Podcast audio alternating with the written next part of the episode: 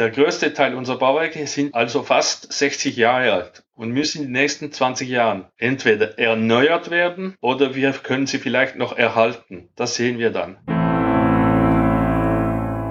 Die große Frage ist, die wir uns alle stellen, wie soll das gehen und wie können wir das tun, ohne mehr CO2 auszustoßen?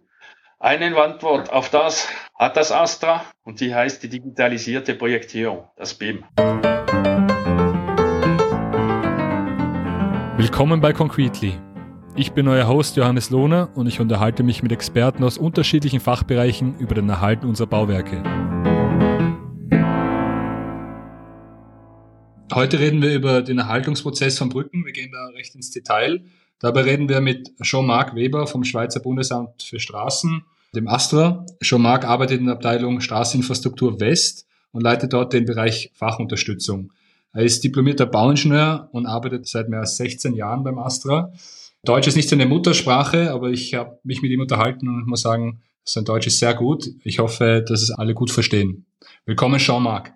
Vielen Dank, Johannes. Es freut mich, dass ich an diesem Podcast teilnehmen kann. Freut mich auch. Es wird, äh, glaube ich, ein spannendes Gespräch. Als Einstieg kannst du uns vielleicht einen kurzen Überblick geben über das Astra. Ja, also das Bundesamt für Straßen, das AStA, wie du es so genannt hast, ist ein wichtiger Bestandteil des Eidgenössischen Departements für Umwelt, Verkehr, Energie und Kommunikation, das UVEC. Das AStA ist folgendermaßen zusammengestellt. Es beinhaltet sieben Abteilungen. Die erste Abteilung ist die Steuer und Finanzen. Sie regeln die Finanzen des Amtes sowie das Risiko- und Qualitätsmanagement. Die zweite Abteilung ist die Direktionsgeschäfte. Dort äh, ist der Rechtsdienst, der Landerwerb, die Kommunikation, Information und der Über Übersetzungsdienst vorhanden. Dann kommt Digital Services, so wie der Name es schon sagt. Dort ist alles, was die Programmierung, die Updates und alles, was die Informatik betrifft.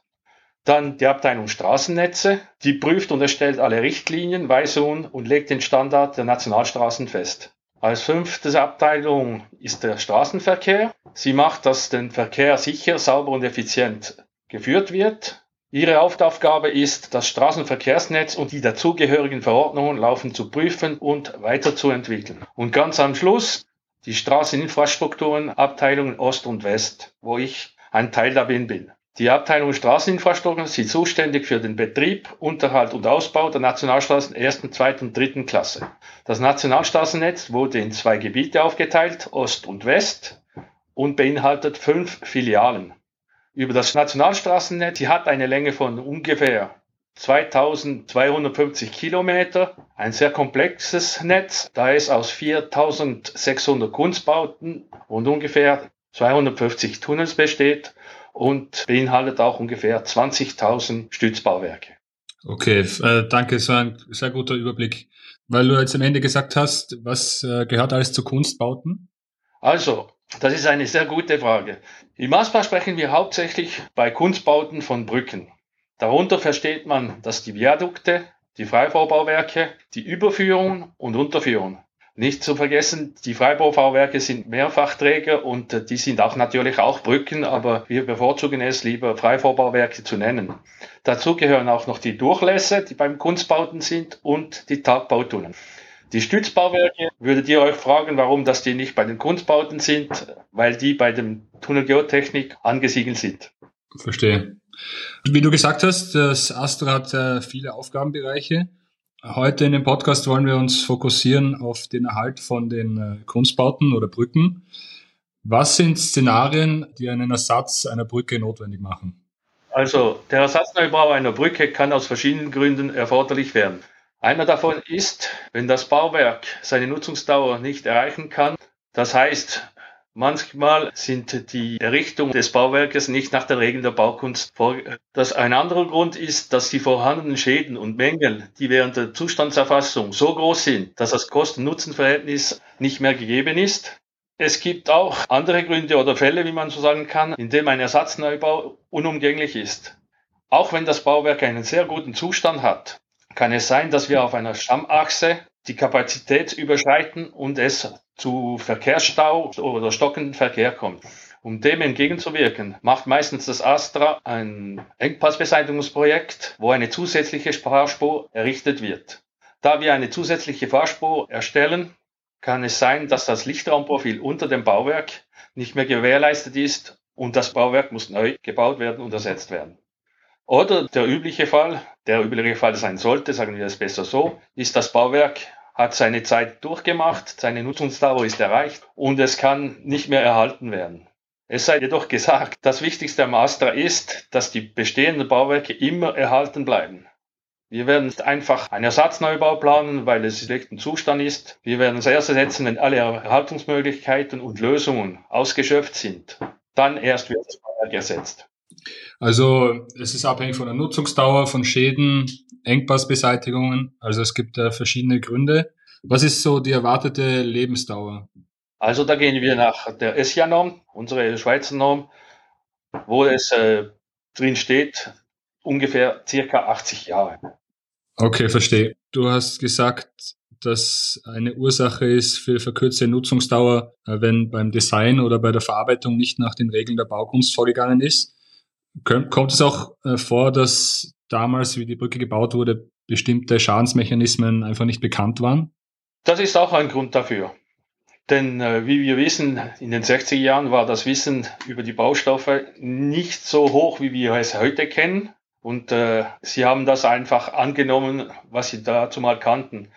Heute ist es das gleiche mit dem neuen Baustoff, den überall verwendet wird, den UHPC. Ich habe nichts gegen den UHPC. Für mich ist es ein gutes Material. Aber heute geht man davon aus, dass er wirklich dicht ist und dass die Antwort auf alle Bemessungsprobleme Verstärkung ist. Ob das so ist, werden wir in den nächsten Generationen sehen. Ob wir da recht hatten, sehen wir dann in den nächsten 20, 50 Jahren, wie es aussieht. Da fällt mir auch spontan noch ein CO2 äh, reduzierte Zemente oder nachhaltigere Betone, die ja jetzt viel auch entwickelt werden. Da wissen wir auch nicht genau, wie sich das auf die Dauerhaftigkeit auswirkt. Genau. Die, wie du vorher gesagt hast, das Astra strebt immer die Erhaltung des Bauwerks an. Dazu nehme ich an, müssen die Kunstbauten regelmäßig kontrolliert werden und manchmal werden wahrscheinlich auch bauliche Maßnahmen notwendig. Wie läuft dieser Prozess ab? Ja, es ist so. Bauwerke werden regelmäßig auf Schäden und Mängel inspektiert. Dazu wird ein Zustandserfassungsbericht erstellt. Darin werden auch die vorgeschlagenen Erhaltungsmaßnahmen zu den Schäden und Mängeln angegeben und natürlich muss auch der Bauingenieur, der das macht, der muss auch eine Zeitangabe oder einen Horizont, bis wann sollten diese Mängel behoben sein beim Bauwerk. Okay. Ähm, können wir da vielleicht äh, mehr ins Detail gehen? Ich, ich würde gerne wissen, wer inspiziert, wie oft und mit welchen Mitteln. Okay, wie, wie ich schon vorhin ge gesagt habe, alle Bauwerke, die in unserem Eigentum sind, werden alle fünf Jahre inspiziert. Diese werden von Fachleuten durchgeführt, Bauingenieure in der Regel, und die werden auch von uns, von den Filialen auch ausgebildet, um zu schauen, auf was sie achten müssen, wo sie achten müssen und wie sie sich verhalten sollten. Diese werden von, so wie ich gesagt habe, von unseren fünf Filialen beauftragt. Die Inspektionen können auch von Dritten Ingenieurbüros, wie ich gesagt habe, oder auch von den Gebietseinheiten in Auftrag gegeben werden. Doch dies liegt in der Obhut der Filialen und wie sie es handhaben, ist verschieden von den Filialen. Die Bauwerksüberwachung. Wir haben eine Richtlinie darüber. Das ist die Richtlinie 12002, Überwachung und Erhaltung von Kunstbauten Nationalstraßen.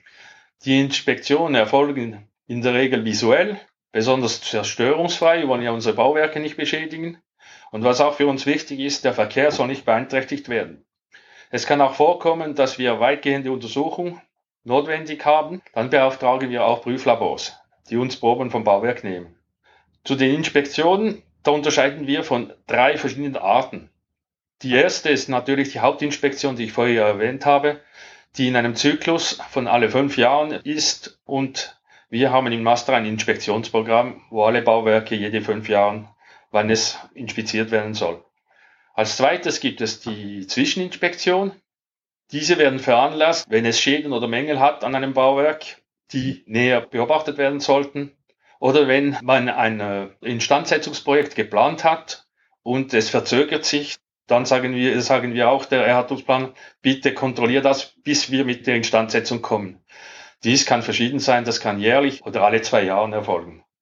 Und zum Schluss die Sonderinspektion, wie es der Name schon sagt, das ist immer, wenn nicht vorgesehene Ereignisse geschehen. Unfall, Naturkatastrophen wie Moorgänge, Lawinen und so weiter. Okay. Und du hast vorher gesagt, dass die Inspektionen an Dritte übergeben werden können unter Gebietseinheiten. Was sind genau die Gebietseinheiten? Also da muss ich ein bisschen in die Vergangenheit zurück. 2008 wurde ja die Neugestaltung des Finanzausgleichs der Aufgabenteilung zwischen Bund und Kanton erfolgt und dadurch wurde der Bund Eigentümer der ganzen Nationalstraßen. Und damit natürlich die Verantwortung für den betrieblichen Unterhalt der Nationalstraßen. Also dazu haben die Kantone die sogenannten Gebietsheiten gegründet. Das AStA kann mit denen eine Leistungsvereinbarung abschließen, damit sie auch zahlreiche Dienstleistungen ausüben können für uns. Dort drin sind enthalten der Winterdienst, die Reinigungen, die Grünpflege, Unterhalt der Betriebs- und Sicherheitseinrichtungen, die bei den Tunnels sind oder auch außerhalb, sowie der kleine bauliche Unterhalt.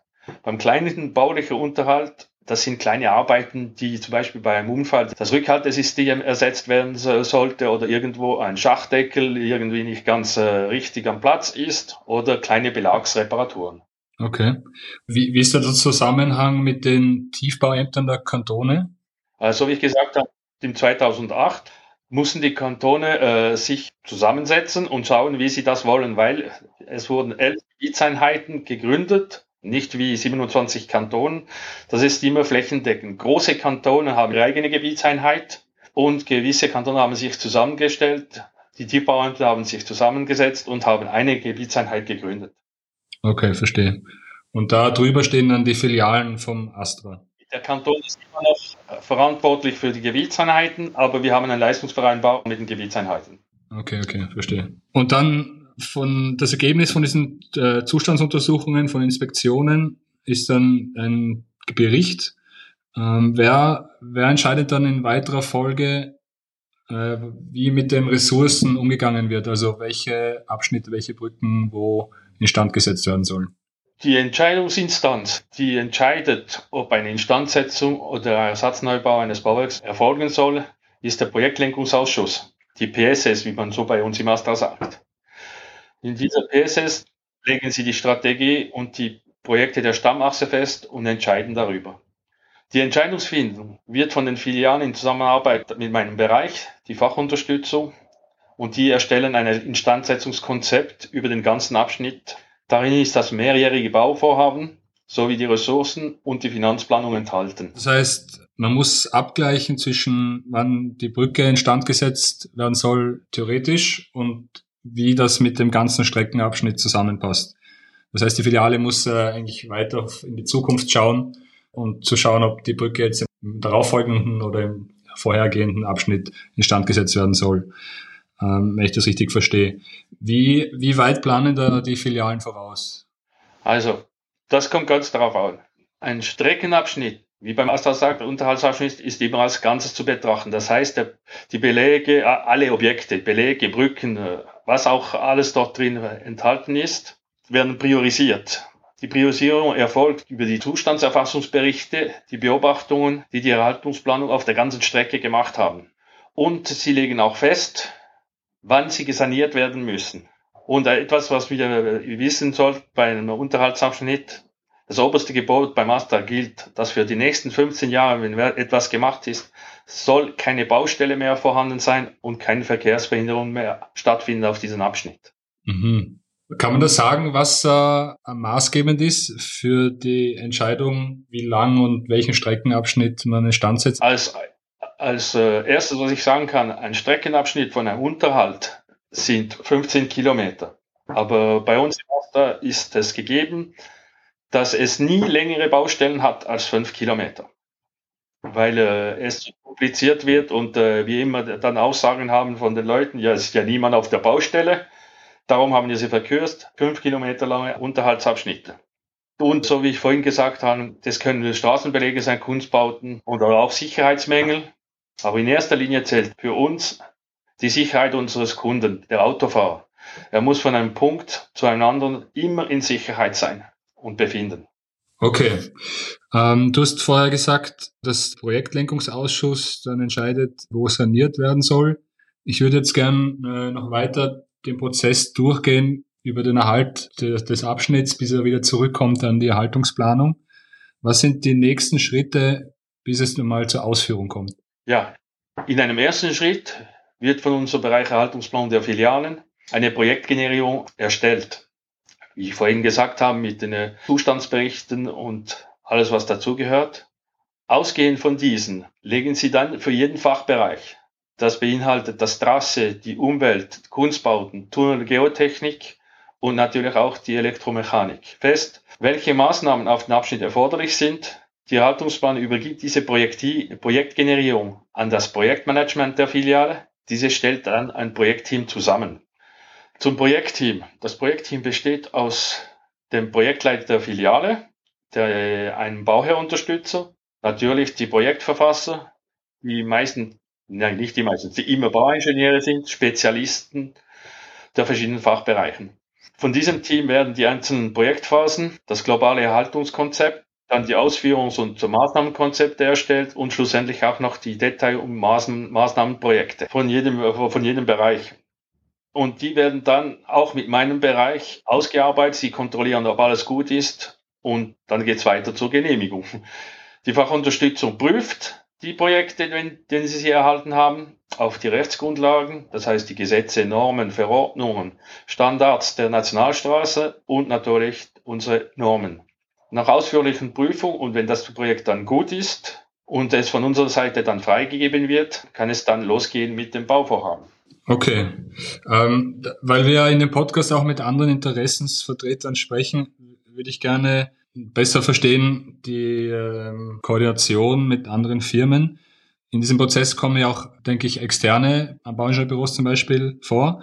Das eine wäre wahrscheinlich die Bauherrenvertretung, die ja das Astra dann vertritt. Also Bauherrenvertretung macht das Projektmanagement, Kommunikation, hilft bei Verträgen und so weiter. Und dann, ähm, du hast gesagt, Projektverfasser. Ist das dann auch äh, ein externes Bauingenieurbüro, das dann die, äh, die ganzen Prozesse von Vorstudie, Projektierung und so weiter macht oder wie läuft das ab? Also ich will es dir so erklären. Der Bauunterstützer und der Projektverfasser sind immer externe Büros, Bauingenieurbüro. Wobei der Bauunterstützer den Projektleiter der Filiale in seiner täglichen Arbeit unterstützt.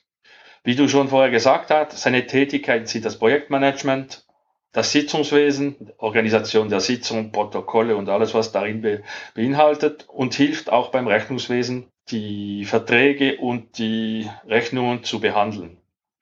Der Projektverfasser macht genau das, was du auch schon gesagt hast.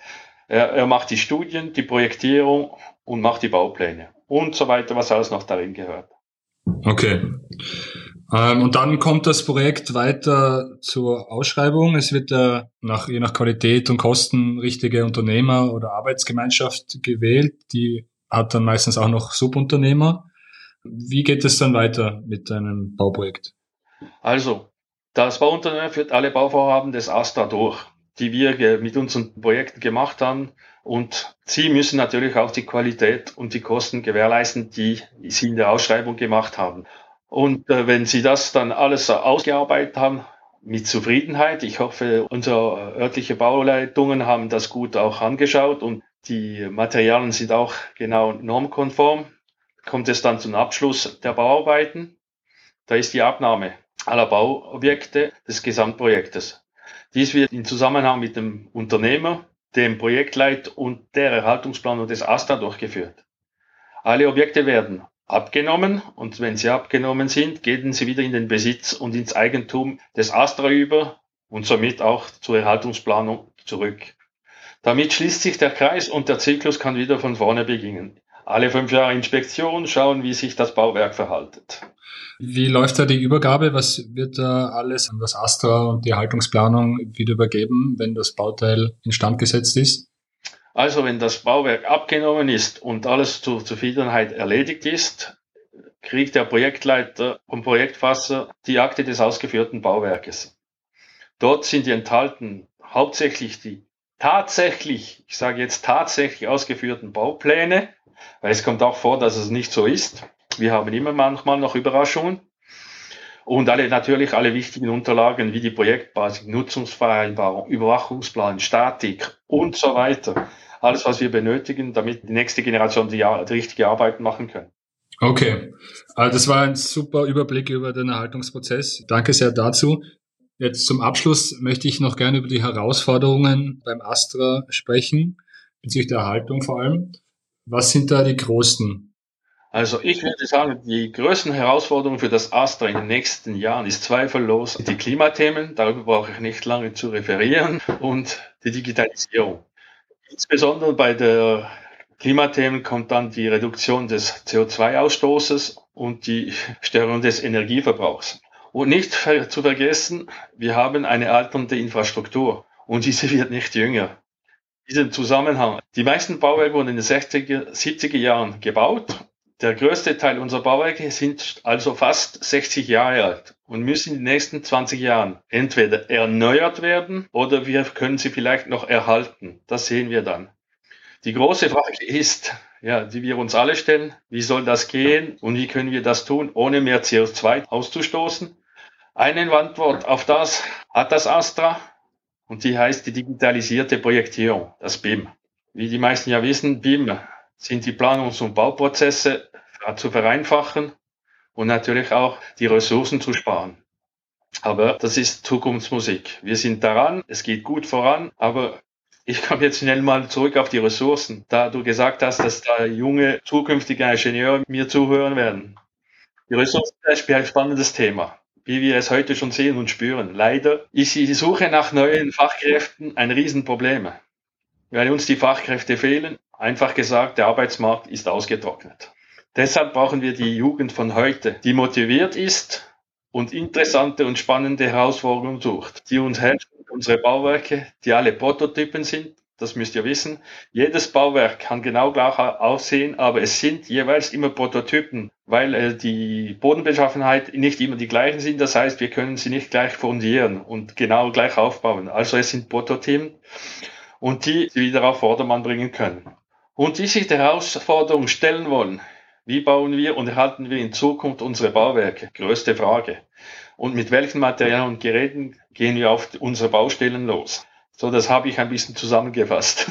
Eine Zwischenfrage. Sind das dann vor allem Bauingenieure, die da gefragt sind oder seid ihr da offener auch mit anderen äh, Hintergründen, andere Studiengänge? Was sucht ihr da für Fachkräfte? So wie schon vorhin gesagt, unsere Fachbereiche sind recht groß. Natürlich bei den Kunstbauten, beim Trasse und beim Tunnelbau werden wir normalerweise immer Bauingenieure suchen. Umwelt sehe ich kaum einen Bauingenieur. Dort muss äh, alle, die was mit Umwelt am Hut haben, sich bewerben. Und dann ist auch noch das alles, was mit äh, Elektromechanik zu tun hat. Dort sind ja Elektro und Mechanik drin. Also das sind auch Leute, die wir suchen dann für die Zukunft. Also ein großes Spektrum. Keine Hemmungen haben, einfach postulieren. Äh, vielleicht jetzt noch äh, als letzte Frage. Wie ist die Herausforderung bezüglich E-Mobilität, aber auch autonomen Fahren? Was, was wird da gemacht für die Zukunft? Dazu kann ich Folgendes sagen. Wir, wir im Astra sind voll dabei, das autonome Fahren voranzutreiben. Unsere drei Abteilungen, Straßennetze und Digital Services, sind daran, die notwendigen Weisungen, Richtlinien, Standards zu erarbeiten, um das autonome Fahren zu gewährleisten. Und die Abteilung Straßenverkehr erarbeitet die notwendigen Gesetze und die dazugehörigen Verordnungen. Und wir hoffen, dass wir dies bald auf Vordermann bringen, damit wir mit dem autonomen Fahren loslegen können. Okay, gut, wir sind zum Ende gekommen. Äh, danke sehr, es war sehr interessant für mich. Ich hoffe, den Zuhörern hat es auch gut gefallen und haben was lernen können. Ich wünsche euch viel Erfolg mit den Herausforderungen, mit der alten Infrastruktur, Klimawandel, E-Mobilität, alles Mögliche. Äh, ich hoffe, ihr findet äh, die richtigen Leute. Vielleicht sind bei den Zuhörern auch äh, ein paar dabei, die sich interessieren. Und ja, danke sehr. Ich danke dir, dass du auf mich gekommen bist und äh, ich warte auf eure Postulationen. Tschüss. Danke sehr fürs Zuhören. Bitte teile deine Meinung zu der Folge auf meiner Homepage unter www.concretely.com mit Bindestrich zwischen Concrete und Lee. Sehr gerne könnt ihr auch persönliche Erfahrungen oder Beschwerden hinterlassen. Bitte like und teile den Podcast mit deinen Freunden und Kollegen, auch über Spotify oder Apple Music und ihr findet übrigens auch eine englische Übersetzung der Folge auf meiner Homepage.